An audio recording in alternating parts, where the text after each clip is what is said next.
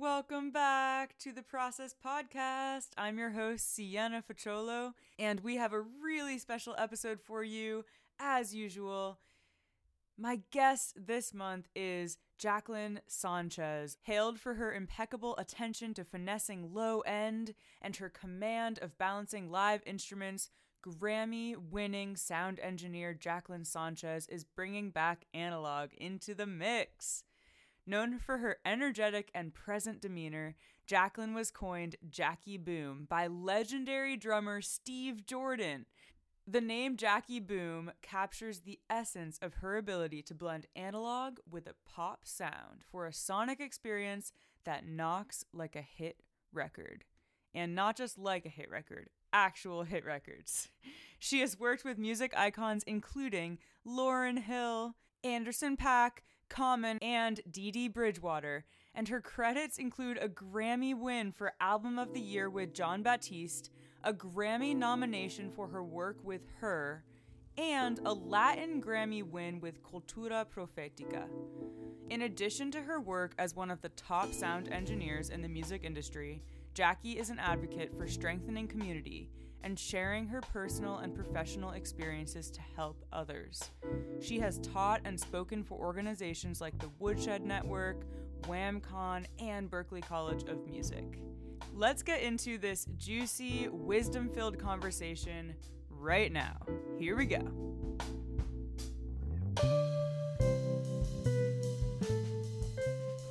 I really see your work as like true art, what you do. This mixing engineering is truly art. And I think that's really important to talk about, but I also want to get into behind the scenes of your art. Like, how do you facilitate your craft getting out into the world?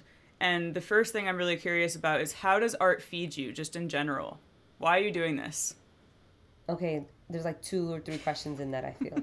Um, so I'll go with the last question, which is why am I doing this? Um, it's so funny. This question is actually really relevant to some thoughts I had yesterday. Mm. Um, one, I mean, obviously, I love music, right? I've been a musician my whole life. Like, as a kid, did the whole putting shows on and, you know, making. But the funny thing is, is as a kid, I used to literally, like, I was always this like anal and in depth in terms of like the holistic of approach of everything. So like I literally would set up chairs, I would set up the mood I would make them fake tickets. I'd make them buy my tickets. I love this. I would like give people jobs. Like I had my cousin that would be the lighting guy, the other person that would take the tickets, the other one that would be the announcer. Oh you know, and I'd force my whole family to all like attend this show, this big production in my living room.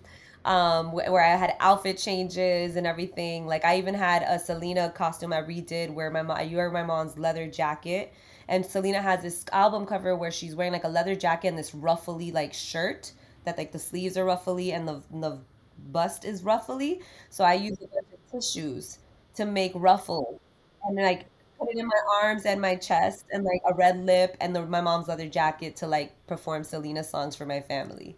Um, so like that's how much I've loved music since my whole childhood, right? Like and then you know so that's the given that's like the easy question and then fast forward to be choosing it as a profession um because i do see like i could could have done anything. Mm. i'm very grateful that like i really think i've if i could have been a badass lawyer or a doctor or like i because I, I, was interested. I'm a fighter. I'm a i'm i'm into that shit. Or even a, produ- a production event person or a manager or all of these things. But at my core i've always been a performer um, but then I also didn't realize that I also was always an engineer because like I also would like be the one that would put, take my mom's radio apart and put it back together or whenever the adults had the parties and the radio could wasn't working I would come downstairs to fix it while all the adults are drunk and drinking I'm there like fixing the radio and then going back upstairs you know so Yes, that's like amazing. And now as a in retrospect, I'm like, wait, that was engineering. You know what I mean? But I, as a kid, you don't think that's a job or that's a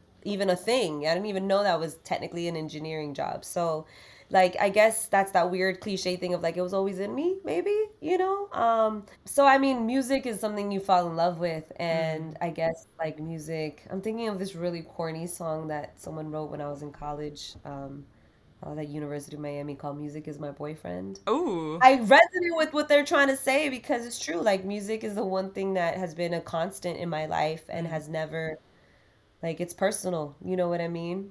So Yeah. that's why I do it, you know? Like I'm definitely uh, a altruistic person. It's like we're healing the world. And even though Yes. it's fucked up.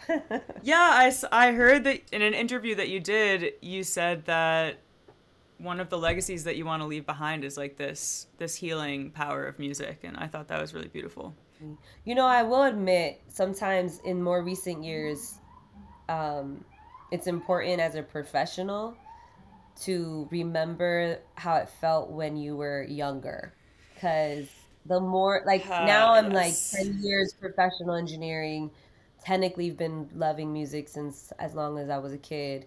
Um, but when you're professional, it's kind of like, it's like when I, I, I I'll use this example. I remember I took like a AP English class in high school, and and like that's where they teach you how to analyze what you're reading. Whereas before I would just read, Mm, right? And now when I read, like when when I remember that class, I was thinking, I was like, now I can't read without analyzing. yeah, You know, like yeah. that's what being a professional musician is like too. It's like shit, I can't listen to music without analyzing. Oh my know? gosh, that is such a problem. It's such. I'm like always working when I'm listening to. Yeah, yeah. So to like turn it, or even when I go to concerts and shows, like I now realize like I I I'll support my friends, but like some of these bigger shows, I'm like I'm not paying for that shit. I, I- unless I can go for free, I'm not going. You know, not, not for like my Rockwood friends shows, like those I go and try my best to Hell yeah, support. hell you yeah. But there's a couple, there's a certain threshold where I'm like, you make enough money, I'm not giving you money. I, I need you to pay me to to help you. You know. Um, but then it's hard because on sometimes when things go wrong or I, I there's something I know I can help with, I'm like I try my best to turn that turn it off and just be there. you know. Yeah. So, so like, does it feed me? It's like it's like yes, but as a professional, sometimes it does deplete you.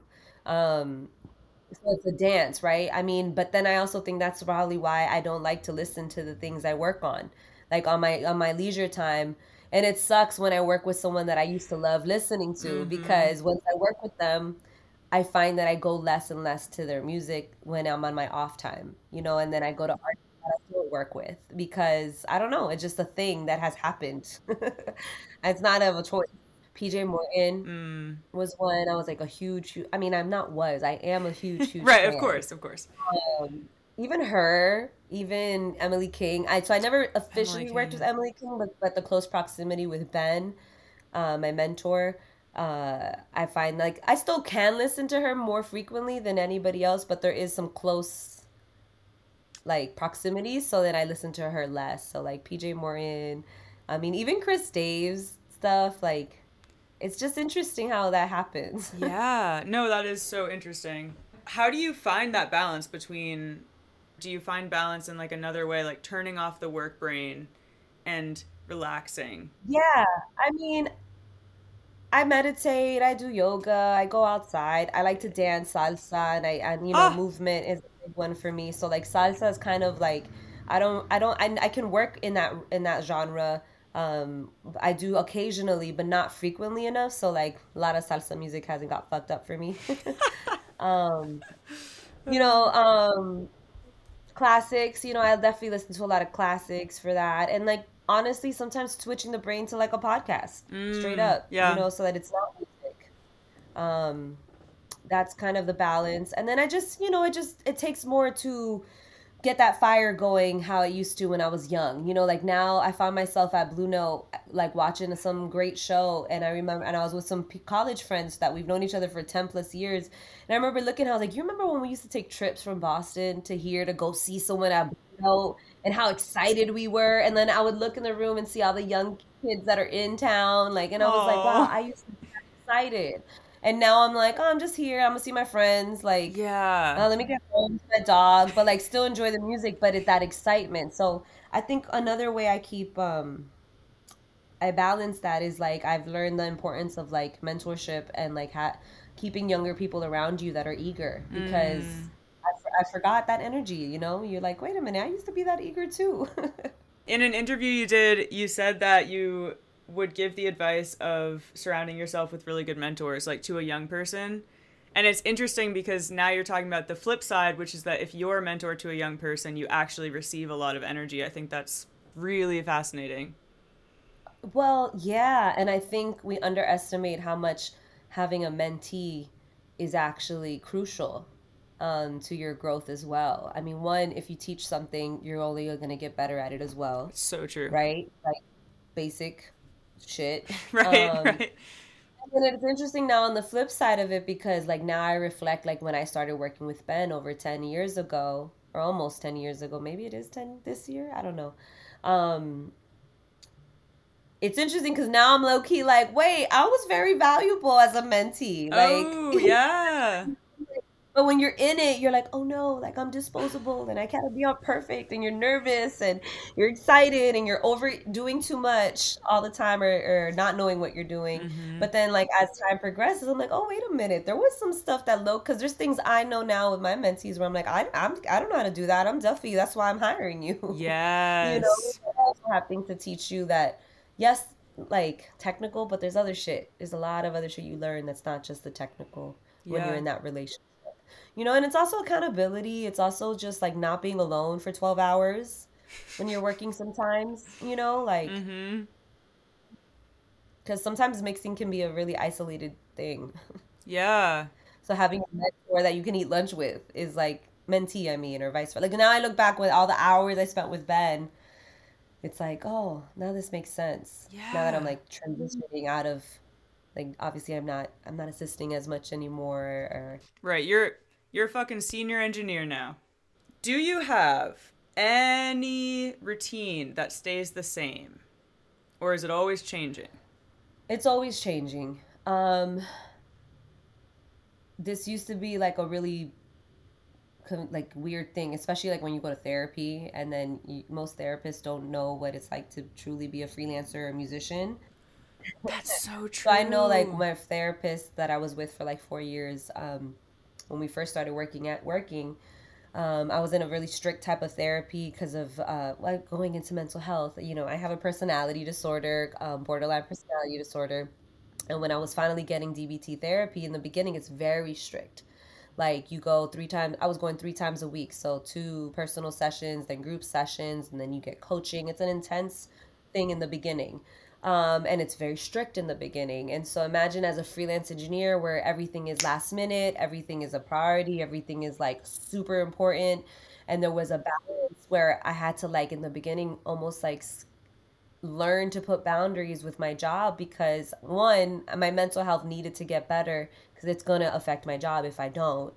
So finding that balance was really challenging. But then it was interesting as I would keep my commitment to therapy. There'd be times I'd be going to therapy on three hours of sleep or coming straight from the studio because mm. sessions were 18 hour mm. sessions, you know, or 18 hours a day. Yeah. And I remember going to therapy or like being 15 minutes late or, you know, all the little it, things, issues. And my therapist being like, you guys are crazy. like, and this is a thing you know, uh, I feel like yeah. I think all of you are crazy. oh no! like, what is wrong with this artist that is working till six, seven in the morning or ten in the morning? Like, what do you mean you were waiting for your client to arrive until three in the morning, but you were waiting since eight?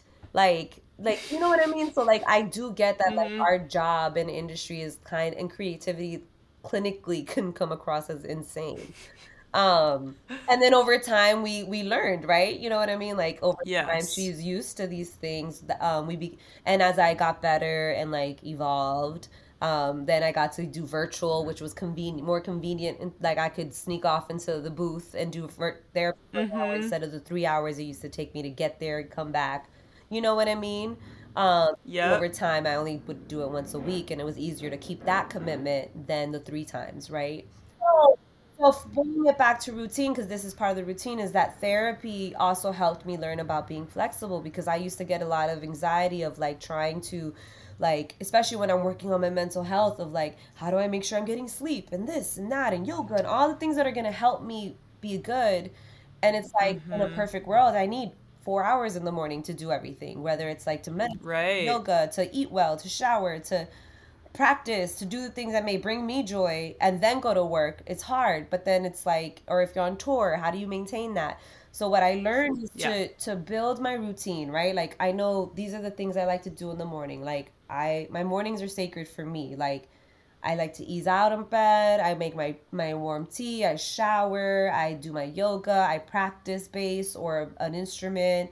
Um, I journal. Maybe I call a family member. So like in a perfect world, mm. I get like a mm. good four to five, six hours to myself first, um, and then Hell I yeah. start working. So I normally like to start working like three, four p.m. when I'm working on my own accord. I'm mixing from home. Um, Mm-hmm. But then when there's sessions or I'm on tour, that shifts, right? So I learned instead of like all or nothing, it's like, well, then let me do a quick two minute flow. Like, let me just do the sun salutation or whatever, you know what I mean? Or stretch, or let me just yes. 10 minute workout video. Uh, maybe I practice only five minutes of bass. I just play one song in the morning. Like, even if I get three minutes of exercise and four, five minutes of bass playing, you know, obviously the showering, food stuff, like I need to do that a little faster. That takes me 20 minutes, like condensing it, right? So on the days that I yeah. It, I still get the routine going. Like it's just the act, the muscle memory of doing it. Um, and I found that that was so much easier, a, a better approach as a creative because every day is different. And that's low key what I do love about my job is that I'm mm. not stuck on this monotonous nine to five and even though I could benefit from this consistency, how do I bring consistency in an inconsistent career and path and life choice, you know? So thank you therapy finding like these methods and then also thank you to myself for like being like, yeah, I don't have to fucking be perfect and always do the same thing. Like that's unrealistic. how did you move away from that perfection, that forceful perfection, I like mindset? That is really hard. Okay, well, when you have a personality disorder that could possibly fuck everything up, um, mm. you learn very quickly that you can't be perfect. So you have like, to. You I was very like... good at masking and very good. Clearly, I got really far. You know, and in in of terms, uh, you know, I was diagnosed as a very high functioning person with borderline personality disorder, but the way I got over well, I gotta thank my thing. I actually need to thank my disorder for learning unlearning perfectionism because hmm.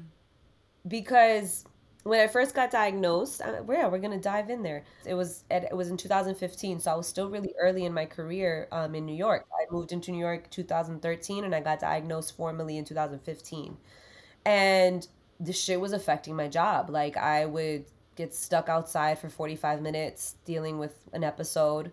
Um, and my boss was being really patient. Um, I didn't get fired. His name was Jerry Barnes. He was amazing. But he was also kind of like a family figure and like looked out for me. And I remember when I did get, um, when I was hospitalized, like I checked myself in, I tried to play it off. This is perfectionism, trying to hide what's happening. And I was like, oh i'm sick like physically sick i was trying to because people I, I found mm. that you know people will always excuse physical illness but not mental like because mental you don't see it sometimes um mm-hmm. and so i was kind of yeah. like oh no i'm sick i had to go to the hospital like mind you i can't even like release myself until they tell me i can right so but Jerry is an older generate like he ain't he wasn't dumb and Jerry was just right. he really looked out like was concerned you know and like was really on like mm. he was involved you know and and he cared and I remember when I did come when I finally got out and and and and figured was getting all this new information about myself you know Jerry one of the first conversations that I'm forever grateful that was a game changer for me was he he he you know I was young in my career so my insecurities were high. And he was like jackie you're very talented. Your career's not going anywhere. Um, mm. and he goes but we need you to be okay in order for you to be here you know? And i was oh. like oh shit. Like you need to take so I, was, it was like he, he gave me like that reassurance of like you know and i also was finally at the point where i no longer could contain things so compartmentalized and it was like oh, you couldn't mask you yeah. yeah if you don't address this then you're not going to have a career you know what i mean um, mm-hmm. And so that was the beginning. Like I had started my therapy journey in college, um, but it was different. I think getting the diagnosis was the first step to like understanding holistically what's happening. Um, and so fast forward, like that was the first moment of me learning the importance of being transparent and honest with the people you work mm. with because out if I wasn't honest, if Jerry didn't know what was going on, I would come across as flaky, unreliable, irresponsible. You know what I'm saying? When he's seen I do. When he's seen t- for the year that I worked with him already, the t- almost 2 years I worked with him, really, because I met 2013, 14, 15. So he already had 2 years of right. me like very high functioning, very not, you know, whatever. And so he knew me already, right? So he knew that it's out of character for me to have been struggling the way I was struggling.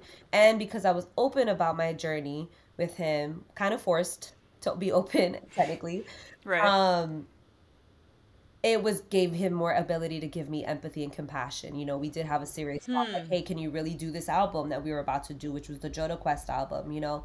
And I had enough momentum to be like, yes, I can you know what I mean? Mm-hmm. Um, and it worked. Jerry has a similar lifestyle of like he doesn't start working until three or four in the afternoon. You know, so I yeah my mornings at that time, or I would cut. You know, that's how. So this routine kind of got instilled at that time.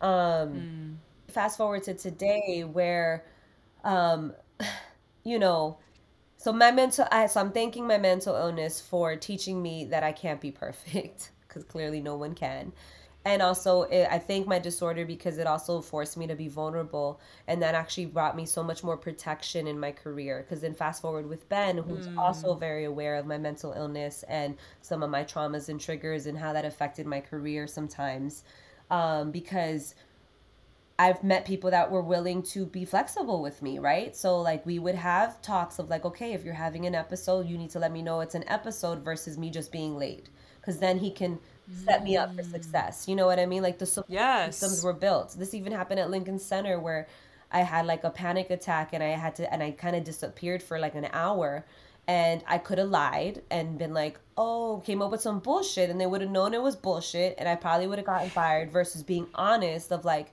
mm. sorry, I'm having these issues or whatever. And instead, they were able to send me home and I kept my job. You know what I mean? Wow. And yeah, I think that I do. society, especially with mental illness, especially as women, um, they make us feel like we're like, you gotta hustle, you gotta be on top. Like, you know, it's such a the rat race. And I'm just so grateful that I am I'm not in a rat race. Like everything like when I knew Jerry was my job, when I saw the posting, I I, I knew as like as soon as I saw it, I was like, that's my job. You know, as hmm. soon as I hmm. worked with Ben, I was like, I know this is gonna be it. You know what I mean? It didn't, mm-hmm. you know what? It, it, so I never felt like I was in competition, um, and I always felt like everything that needed to come to me did come to me. And so, and I did work. I mean, mind you, you got to put in the work, right? Like my work, of course, there, yes. my my dedication is there, but my humanity, I think, is also what kept got me the work as well. Mm. You know. Yes, I do. I'm I'm like really astounded by the amount of trust that has to be there for you to be that vulnerable with your with the people that you work with. How did I build that trust? I'm not saying be this like like be open, but I'm also my advice is also like learn. It's like this also I learn it in life, not just business, but mm. like you got to also know like only people that are worthy should should be trusted with this that kind of stuff, right? And not only do they not only you trusting them with your your vulnerabilities your whoever you're working with but also you um they're trusting you too right?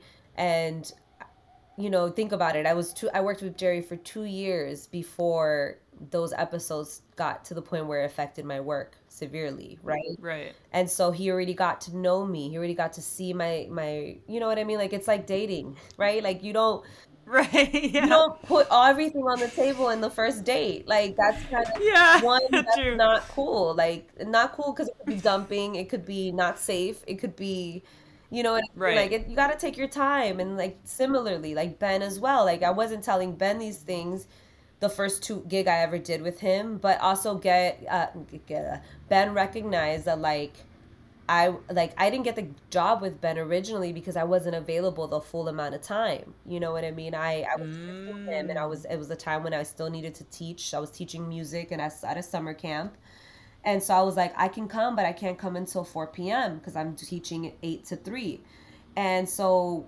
at first he said, Yeah, no, I'd rather have someone that can be here from the beginning, which is like one p.m. on.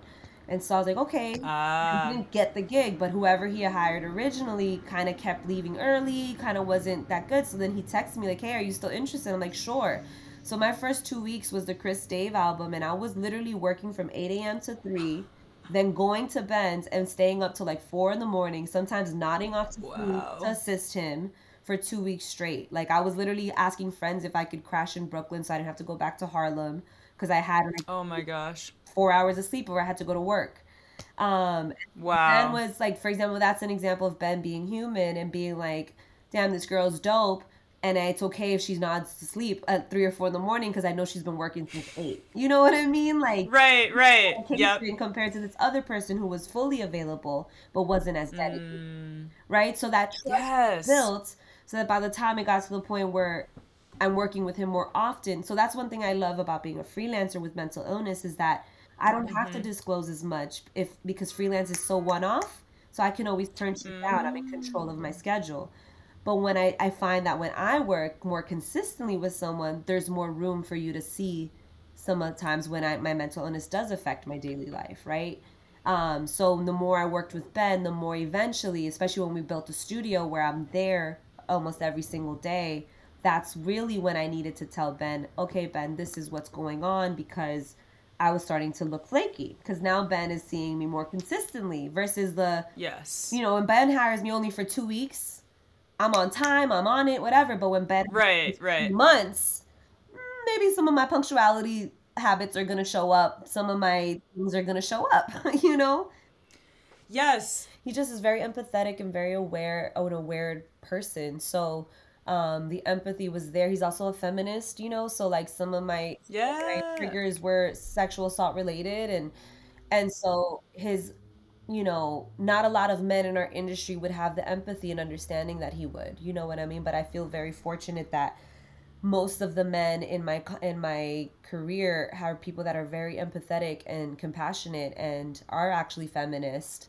Um, because even Jerry, like the the songs we were writing on, some of the artists we were working on, like abuse and molestation came up. And you know, as an engineer, that was the first time where I'm in a session trying to work, and then this is the topic of the song. And as someone that has been through that, what do you think is gonna happen in that session? I'm gonna bust out crying. you know what I mean? Yeah. And like yeah, being able like that's where we have to remember like music is really sensitive, and I think I'm grateful that I've worked with professionals and high level professionals that understand that music is part of life and, and it's healing power because mm. there are people that run their sessions not like that. You feel me? Like a lot of yeah. people that are like the camps and the numbers and the platinum. I'm double R like diamonds and you know, I, I mean I've done sessions yeah. like that where I see the songwriters like what BPM is that song and how many Spotify plays and number and I was just like yeah. wow, I was like I've been really lucky that I work professionally and most of the motherfuckers don't talk like this. you know when they Yeah, that, that's incredible. So I'm really grateful and blessed. Um, so yes, it was super well received, but I also think it's your energy. Like Jerry told me this once because I love Jerry. Jerry's wow, that gift that keeps giving. Um, I remember having this conversation, like hearing all these scary stories of like fucked up sessions with engineers, and then me being like, wow, like I've never experienced that. And Jerry's like, yeah, well, it's your own, it's your energy too. It's like what you're attracting. I was just gonna say that. That's what. I, yes, I was like, it's not just them; it's also you, what you're bringing and what you're attracting, presenting, like and people I attract into yeah. life. Yeah. Exactly. Mm-hmm. Yeah. And the way you're asking and the way you're communicating, yeah, for sure. And that's oh, that's so I think cool. with Ben, it was more in dynamic because it wasn't just mental illness, right? Like I also became a partner in a sense. Like I was helping him right. the studio. I helped him build the studio. I helped him raise. You helped him build. Just for people who don't know, you helped him build Electric Garden in Brooklyn, which yeah. you're still working with, and yeah. Yeah. So Electric Garden, yeah, but I'm talking about from phase one, like. GoFundMe, fun. Yeah, we were working for years before like like Electric Garden was like, hey, I want to build a studio. I hope you want to be a part of it. And like normally you're like, yeah, okay. That never happened. and then one day, like, I signed the lease, and also CeCe Winans wow. session. Can you be here in, my, in New York? Like, are you available this week? And I was in Miami dealing with mental illness, and I wasn't sure if I was going to stay in Florida or go back to New York. But I took that call as a sign and take my ass back to New York, and like wow. I had to stay in a part like I, I, I couch couch surfed is the term. Like I stayed with one yeah. for a month, another friend for a month, and then finally found like a sublet for a while um, and then help build Electric Garden and stuff. And but so the conversations with Ben was it was a lot of growing pains because I was his assistant primarily, right? My experience when we first started building the studio was still very assistant energy and level. Um, and then as mm-hmm. it evolved, it's like I was growing as well, and and my role mm. was be, was I was wearing a lot of hats. so, um, so some of the conversations were not just mental illness. Sometimes it was the growing pains of running a studio and you know how to navigate those things and client hiring and and it was a lot. It was been a lot. yeah. Whew. Yeah, for sure. So like I, I have like I feel I always forget when people come to Electric Garden, they're always like, wow. And a part of me is like, whatever. Cause cause I helped well, I literally was painting the fucking paint that takes 2 dB down uh, that you don't know about that's behind all the walls. Like we literally Wait, what? Pay a, a That's a thing because apparently it's 2 dB of something. I even forget the technical thing. Or like all the little Wow. Like you know what I mean? Like I know Yeah. what went into this. There's no mystery here. This is like a real thing that you built. Versus yeah. like other people walk in and they're like, "Wow." And I'm like, wait. And uh-huh. then I have uh-huh. to be like, you know what? This is fucking awesome and amazing. yeah. Yeah. Like I need to like not rain on people's parade because I'm like, oh, I can build this. you know, like no. can I? I don't. Yes.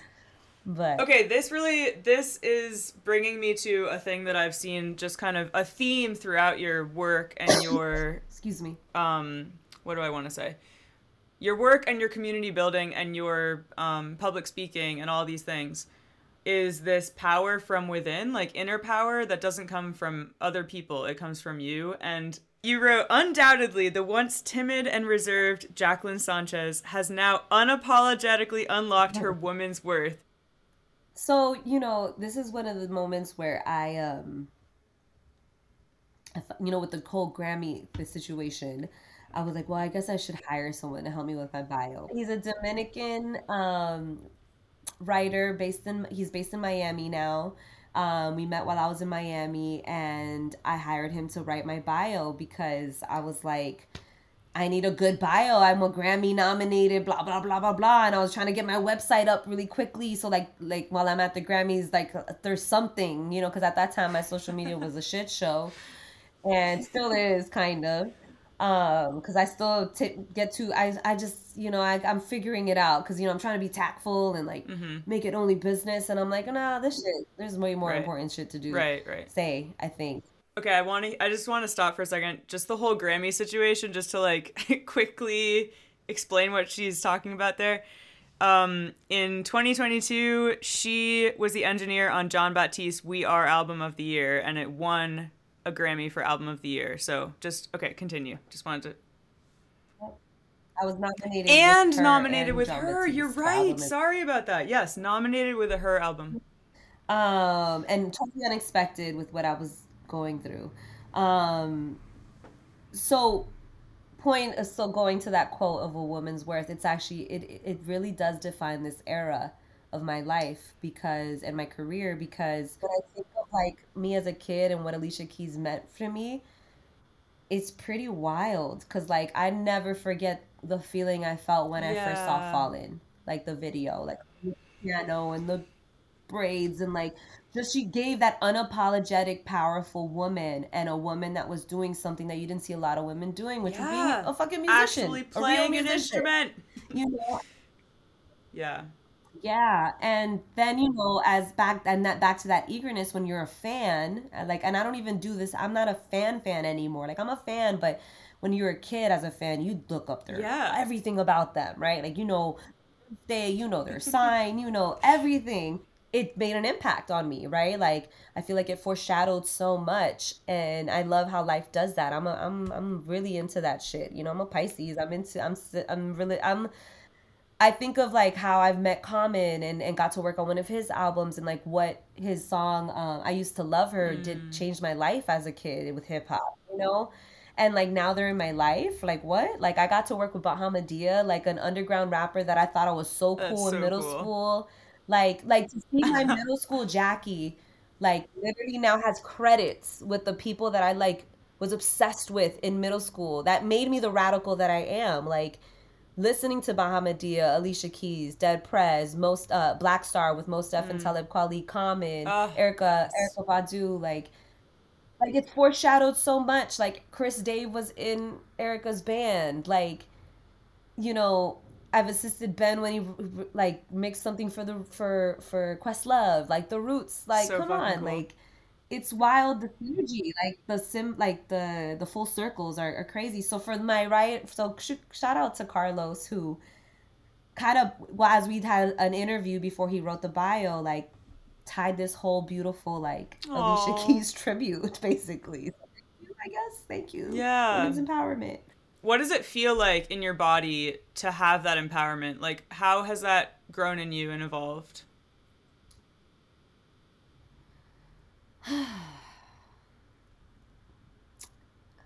this is a complicated question, actually. Um, how has that empowerment mm. grown in me? So, pre 2021, it was great. Like it felt great. Like I was in my bag. I was really consistent at the studio. Pre 2020 really too. Um pre 2020 it was like the first year that I was finally like I moved into my own apartment by myself in New York, which is like an accomplishment. For sure. That um, is. I think I could, you know what I mean? And then like just seeing that, but I really still saw like I'm gonna be at Electric Garden technically long term. Like this is it. Then 2020 happens and I started having to mix from home more often. Mm. Just like one, I was really strict about protocols and shit. Like though some sessions did still happen, I was like, I'm sorry, y'all, I'm not going. Like fuck that. Like I really that was a moment where I was like, yeah, fuck this music shit of like, mm. no matter what. Like I was like, that first three months, I was not leaving my fucking house. I'm sorry. Yeah. like no. Um, whereas some people were more flexible, and now you know, would I do things differently? I don't know. But at the time, we didn't know enough for me personally to feel safe. So that was an interesting shift of like empowerment of like knowing what my boundaries actually were, right? Whereas in the past, I didn't have good boundaries in music or in my career or in my empowerment. I got, I would overgive and overdo and cross my own boundaries to get ahead in my career. When I say cross my boundary, I'm talking about like with time, with my well being, with my safety, things of that nature. Mm-hmm. Um, so then fast forward to 2021, I lose my mom. Mm. And when you lose a parent, um, your shit like the shit that you thought matters doesn't fucking matter. Mm. Um, and so, and then winning the Grammy the year that she passed, for the year that she passed, it's like it was a slap in the face almost from the universe. Mm. Like I, I, there's a blessing, right? You could always see it from different sides, but initially I was fucking angry. Mm. You know, I was like I didn't even notice that I got nominated. Ben texted me like, "By the way, you're nominated on the two album of the years." Wow. And I was like I was in a Trader Joe's parking lot and I just was crying mm. and angry. I was so fucking angry. I was like, "Are you fucking kidding me?" Like the year you fucking die, this is when this is gonna happen. And after all the years of like my mom being like, maybe you need to find a new career sometimes oh, when it was hard. Yeah. Or, or when like she would see all the sacrifice I was putting in and not going home sometimes, not going to see my family, and me joking, always making the joke. Don't worry, mom. When we when I get when I finally get a Grammy, I'm gonna you know you know I'm taking you to the Grammys. Oh, you know. Oh, yeah. So for, for this to happen. Yeah. From like projects I didn't even expect to be nominated with, so it was very unexpected. I was really angry. And so in terms of empowerment, like fast forward now, we're in 2022, 2023 and it's like okay now i'm not minimizing i'm less angry i'm seeing the blessing in it. Like mm. the grammy got delivered on my mom's birthday like the statue. oh, statue. really? I was struggling. I was not having a good grief moment. And then like my dad had to come from orlando to like come support me and tell me how in the morning the fedex guy was walking to the house in miami because i had it shipped where i was staying at the time because that's where i'm from. And it was the fucking grammy on the on literally the morning of her birthday oh, on june 24th my gosh like to me that was her sign of being like bitch it's time for yeah, you to get back it must to New have York. been a sign from her like, for I sure I like I, do, I know I mean grief is never ending but it was that moment where it was like I now it's time for you to get back mm. so, so like it's been a slow process to get back to this space but again going back to what Jerry said my career wasn't going to go anywhere even though I took a year to do basically nothing. I maybe did a couple tours here and there, but I was I needed to deal with the the sudden loss of my mom. It wasn't COVID. It was very unexpected.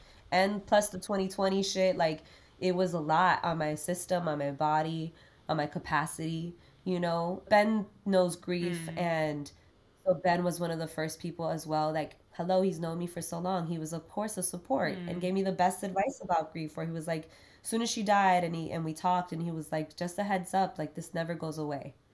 And i was like oh i like you know like yeah. thank you for that because that's the most practical thing you could it say is. than a lot of other shit i was hearing. It's not like you're gonna get through it. It's like you are going to learn. You learn to live with it. And so so empowerment. So my empowerment now has really shifted and the woman's worth is definitely like a good way to put it because I just don't give a fuck anymore. You know what. I mean? Like, like I used to give way more fucks and worried way more and was very concerned. Like, oh no, I have to be careful. And now I'm like, nah, fuck that. Like, who's gonna, who was meant to work? Like, that's been solidified. Like, who mm. wants to work with me is gonna work with me and they're gonna yes. work with me because they know what I offer. And that's a new thing for me because I was very insecure and very afraid. like I always questioned why I was in the room sometimes, you know. Mm, yeah. And now well, I, I don't yeah. question it anymore. I really appreciate you being honest about that because often we hear like the success story of like the empowerment has happened and I no longer give any fucks, but we don't hear about the part before that where that wasn't the case. Suffering gives you insight and it gives you, it's a strength. Um, vulnerability is a strength. Um, you also realize, like, I'm not playing the same game. You feel me? Like, I just refuse and I've been able to live that way. So mm. I'm grateful. I'm very grateful. Yeah, that's that's incredible. Thank you so much for sharing that. Yeah. Um, I'm just taking it in and then figuring yeah. out where to go. Oh, I mean, it's like that was the most honest way to answer that question. Oh, you know what? And also, I'm also trying to keep up with my mom's badassness. Like, yes. When she, when she passed, you know, I didn't understand what my mom built. You know what I mean? Like, my mom was a single mother. Uh, she lost her mother at eight. Like, put me through college. My mom was just the badass, right? Yeah. And I think when she died, I had I'm her only daughter. I had a lot of responsibilities fall on me that I wasn't expecting, and it was just it gave me this aha moment of like, you know what? It's time for me to level up because I'm low key trying to compete with what my mom built. Like, mm. like kind of being like, if she did this with this with nothing, and had did all this shit for me that put me here in the position I'm in, then I have no excuse. Like in terms of because I used to be like, yeah, fuck like the business. I don't care about this and I don't uh-huh. care about the money and like I don't need that much. And now I'm like, nah, fuck that. I want to get there. I'm gonna play ball. You know, like I don't want to play the game. I'm gonna play the game on my terms, yeah. but I'm ready to play ball. You yeah. know what I'm saying? I'm also trying. Empowerment is also seeing my mom. Like death also gave me a, such a fresh perspective on my. It open one. It gave me so much more compassion for my mom understanding you know because and and so then there's a little bit of that fire underneath me. It's like okay either i can suffer forever and be like nothing fucking matters because there's a moment in grief where you're like none of this shit fucking matters. Mm-hmm. literally none of it. You know what i mean? Like what matters is your fucking time with the people you love. Mm. that is what fucking matters. And then in the same breath i see the importance of legacy and i see the importance of building something that can be passed down something that is not just passed down maybe for your own kin but also passed down for generations and to help uplift people and and remind people of these things. And i realized that's what my mom was doing in her own way in her life you know? And yeah. i saw that with her with her funeral. So I, I kudos to her with my empowerment too. It's just more of like shit my mom did raise this badass. Like fuck okay. yes. Oh. that's uh that's so great. That's so so cool. I mean, it it's like really hard that you had to go through this grief to like uncover that, but it is really cool that you're that you're finding that in the grief or like under the grief. Yeah. Hmm. Wow. Mm-hmm. So you've worked with a shit ton of like really big names and you've also worked with a lot of grassroots people and one of the it seems like one of the most important projects that you've worked on is the Resistance Revival Chorus, which for people for anybody who doesn't know it's a collective of 60 women and non-binary singers um, and tell me about how it was working with them and what that meant to you. So um, initially, I was kind of resistant, ironically, in the name, um, because you know I remember Ginny, who Ginny Suss, she's the one that runs the choir, like kind of runs the choir as well with her team. Um, and Ginny Kane knows Ben, Ben Ben Kane from Electric Garden. Just in case people don't know him, Ben Kane's a great engineer producer as well. But Ben and Ginny known each other, so Ginny I guess came to the studio to like see where she was trying to plan this album, and I was like busy doing admin at like at the table, like kind of ignoring the meeting because I'm not. Ben didn't tell me, hey, we should we're having a meeting, like yeah. So I'm just like, I don't I don't got time for this. Like whatever, Ben, you're doing your thing. I'm doing what I need to do for the studio. Uh-huh. And then I think Ben was trying to get me to like talk to Ginny, and a part of me was annoyed because Ben didn't tell me what it was. So I was just like, "Hi, okay, nice to meet you." And then when she left, Ben I think was disappointed that I didn't do my warm uh-huh. thing. Uh-huh. Um, and Ben and Ben was like, "Yeah, they, it's all women this, and they want all, all women engineers." And I just remember being like, "Ugh, all women." like I was so kind of annoyed actually because sometimes it's very gimmicky. Sometimes yeah. I'm just like a part of me was like, oh, I was cringing, right? Mm. So, but I'm like, okay. I mean, one, I'm I'm good. Duh, of course, I'm gonna engineer it. And one of our assistants is a woman, and we were we brought in um Gloria Kaba, and so you know I just prepare for the gig, the job. Like I'm not expecting much except I'm gonna probably just be the recording engineer and hand off files and it'll be great. Mm-hmm. You know, it's four like it was about 40 women per session. And it was a big session because we had the four the choir with the live band at the same time. Oh wow. Overdone it was six days. Wow. Um, recording. And, you know, Tiffany Gouché was producing it, was one of the executive producers for it um, but Tiffany is more of a like making beats producer, right? Like they make the beats and the product pre-production and all that stuff. Whereas Ginny had the vision of it's a band, it's a live band, mm-hmm. and so it was interesting collaborating because then I saw that I had to really step up my chops as a co-producer on the project because no one's really made a no one in the room has made an album with live instruments basically. Ah full band live instruments type so of thing. So you were right? like that person. You were the point person for that. Almost. Yeah, like I had to really like that's an example as an engineer where you have to learn to read the room and navigate things and do what's best for the project and the flow of the session. You know what I'm saying? So like a lot there are times where as an engineer, I am following the producer's instructions. I am just a hired gun. You know what I mean? And then there's mm-hmm. times where I have to like suggest and encourage better choices here and there or or not even better choices just here are the choices and then the producer be like yeah you do you decide. And i'm like okay. You know like then that means i'm also going to be making more important decisions. Mm-hmm. um, and then that evolved into a lot of time together of like the production the nitty gritty of of everything. So i became very very involved in the project um, by default and I, am not knowing and, and it was actually one of the most powerful experiences I went through. So my resistance was unnecessary because it was an extremely powerful room of women and non-binary people and musicians and quite and like professionals.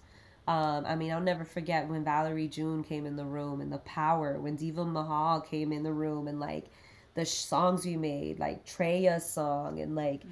also just like the feminine energy and the and the you know, it was just different. It was just really really powerful and magical and um and important. It was really important. Mm. Um, the amount of space that could be held and yeah, it was it was it was a lot of uh, pressure too, like a little scary of like you know, part of me was like a part of me is like, I wish I was doing better. And then uh, the other yesterday, I was looking at the plays, and I was like, damn, like hundreds of thousands of plays. I'm like, okay, this is cool. Like, yeah, it, it's doing what it needs to do, even though it maybe didn't get recognized the way that I think it should have. Mm, by like the academy or the the just in general. I don't know what the world is. Yeah, just in general. Yeah. Yeah. Hmm. Going off of that, um, it seems like representation has been really important to you over the years, and it's something that you like intentionally are putting into the world now. Absolutely. Very vocally. I was just wondering if you could say a little bit about that. Why is that important? I know it's obvious to you, but I want everyone to know why it's important. I mean, um, the blunt answer is because we live in a fucked up racist society and yes. sexist. That's the short answer, right? Like America is racist and sexist, which means every single aspect of our lives has been tainted by that. Whether it is our jobs, whether it is our mental illness, whether it is our food, whether like like I feel like every time like now whenever I see like the question is like why do you see race in everything? And it's like because it is in everything. It's and in if you don't see it, it's everything. It's like your own choice to not see it because of your mm-hmm. privileges, mm-hmm. right? Like so that's a short answer. It's a great um, answer. Why the other importance is like I grew up with an immigrant mom who's brown and came into a country did, immigrated here from ecuador at the age of 10 after losing her mom at 8 didn't speak english there were not the esol programs that we have now for immigrant students and children America was very fucking racist. I mean, we're still racist, but imagine how it was in the nine. She came uh, migrated. I think she said 1968, 57, oh, wow. 58. Yeah. So 1968 into New Paterson, New Jersey. You know, so like, and then moves to Florida as an 18, 19 year old young girl, and is like, you know, works for AT and T and has her like as much as she grew up in this country. My mother always had an accent, she would be like, "I don't have an accent," like, and I'm like, "Girl, you have an accent." Like, I love her because people would always give her like applications in Spanish, and then my mom with a heavy accent would be like, "I don't speak Spanish." Oh my and gosh. she would fuck with people, even though it was clearly like, "Girl, you we know you speak Spanish," but it was like her to prove a point of like, yes, "Don't yes. assume because I'm an immigrant or I look yeah. the way I look." You know, I always saw my mom dealing with like people like always assuming she couldn't afford something at a store. My mom mm-hmm. being like, no, mm. like and talking to the manager and fighting and you know what I mean, or my mom advocating for for like like a lot of cute racist Cubans at her job that would mistreat some of her coworkers that were black women, and my mom would always stand up for them mm. and shit like that. So like I grew up with that example always, and you know some of the most impactful years of my life was black women. Like my first two teachers that in my formative years, Miss Gage and Miss um, Miss Sanders from kindergarten to third grade was like like they I used to like sit on their lap type of shit. I mean Aww. nowadays you get in trouble, but like that comfort and that trust, you know? Yeah. Um, the women that would help my mom, my, my best friend Sasha and her mom, they were tr- they're tr- Trinidadian. Like that's who I stayed with every day after school. My best friend is Jamaican since first grade, and her mom is the one that first told my mom, "You know, your daughter can sing, right?" When Aww. I was like in because she would hear me and Brittany singing and and so why is it important is because of that because yeah. I grew up around strong black women and around a strong and brown indigenous rooted woman who did not my well, that's a whole other conversation because my family doesn't identify as indigenous but like I have great grandmother that speak speak Quechua. Oh um, wow, um, interesting. You know, so that's a whole other uh, whole other thing. Yeah, another yep. podcast, but. Yep point is is like that's why it's so important and then me being the disruptor in my family and the first person to really like call shit out and bring some healing and awareness it's like well that's gonna happen that's gonna not of course it's gonna happen in my job in my career especially in what for what we do mm. you know most of what we work on is black music yeah. so like what do we talk like what do you mean like well, that's why right. you know it's music, not, but it shouldn't why even be a question. Engineers white? Why why are all the engineers white? Why are all the engineers white right. men? Why why are they like what? You know what I mean? And then also like one of my biggest mentors, like uh, Prince Charles, and he would talk about a lot of this stuff as well of how like sometimes you know like the things he went through and and um it's interesting. It's an interesting dynamic. So that um, short answer: racism and sexism. I mean, duh, mm-hmm. and homophobia, all of that stuff. But then the long answer is like obviously my upbringing and my my um community, my community, and my and my what is it? I'm in deep connection mm. with various people in the diasporas. Yeah. Mm. Well, thank you for Since articulating that. Yeah. Yeah. No, I really appreciate you articulating that and I'm yeah, I like yes to everything you just said. um, yeah. Yeah. So, we're gonna close. I am bummed we have to stop because I have like fucking like literally look at my like I have so many questions and notes. just to close, I have a student right now. I teach piano and voice, and I have a student who really wants to go to Berklee, and she might want to do um, you know, audio engineering, and she's been asking me all these questions. And so, for her, and also for anybody else that's listening who might have a student or who is a young person themselves, what resources would you recommend for young, especially female and non binary people who are looking to maybe get into this field? Resources. I mean, obviously, Sound Girls, Women's Audio Mission, um, the Woodshed Network. Um, what's another one? Women in Vinyl. Another thing is uh, resources. I don't. I know you said you don't want to give advice, but no, you can do whatever you want. advice, the advice I might give as a resource is like, if you're afraid to ask for something, you need to ask it because these men are asking no matter what. You know what I mean? So like, please yes. ask. Like, a quick. Oh, see, quick example is I worked for Ben from 2014 till about, and then I'll say I worked for almost two years, maybe a year. I can't remember the time exactly, but I waited a very long time. I was talking about possibly years before Ben was the one that said, "Hey, by the way, if you want to use the studio for practice time, you can." But because of like I come from an immigrant family where we don't ask, we don't want to take advantage, we don't want to ask for too much, right? And so mm-hmm. like with Jerry, it was like kind of implied, and he he he kind of told me from jump like, "Hey, you can work on stuff here before you you get in." So I already had that permission, right? Um, so yeah. with Jerry, I to the studio before he'd get in, and like be there. But then with Ben, because it was a lot more analog gear, I was really afraid. Um, so when he finally offered, it was like he suggested it to me. Mm. And then I mm. I would fast forward to like, I also had another roommate. He interned, and like I remember like just the way they carried themselves. Interned for a month and then asked for studio time, and I remember being like, yeah. How dare you? like, how dare you? Only intern for a month and ask for free studio time. I waited years. Right. Oh my gosh. And then I had to check myself and be like, wait a minute. I'm the problem. I'm the one because look right. at the, and guess what? Ben didn't feel like he took advantage. Ben was like, sure. Yeah. Go ahead.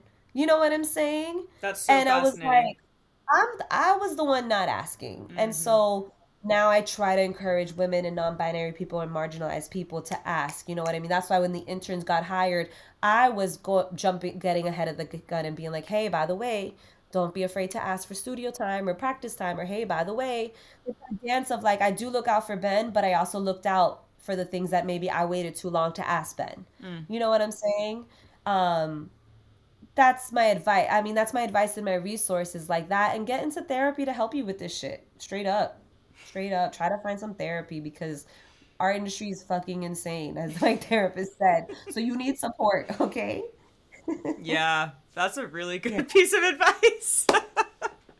Get some professional mental health help. Yeah, yeah. We, we, I mean, you know, I approached my mental health the same way I approach engineering finally, right? Like mm. I had this aha moment with my when I got diagnosed of like, okay, like here I am going like ah flailing with my mental health and my relationships because no one taught me that I can like learn and study and unlearn things, right? Yes. But as an engineer, I was like I learned how to learn. Like I learned how to problem solve and how to this and that and I was like, wait, when I need to figure something out in the studio, I spend hours doing research and shit. I need to figure out the fuck's going on in my brain. Yeah. So let me apply that mindset to that and like that, you know, so it's that same perspective of like, yeah, you need mentors for your profession, but you also need mentors for your life. You know, mm. I have mentors in different aspects of my life, you know? Yeah. So, yeah. Ah, uh, I'm super grateful for you. This is fun. I do love doing these. Oh, good. I'm glad. I do have shit to say. you have so much shit to say. You could we could talk for like hours more. I I really really appreciate you. I'm just like I just admire the work you do in the world. So Thank you for doing it. Thank you so much.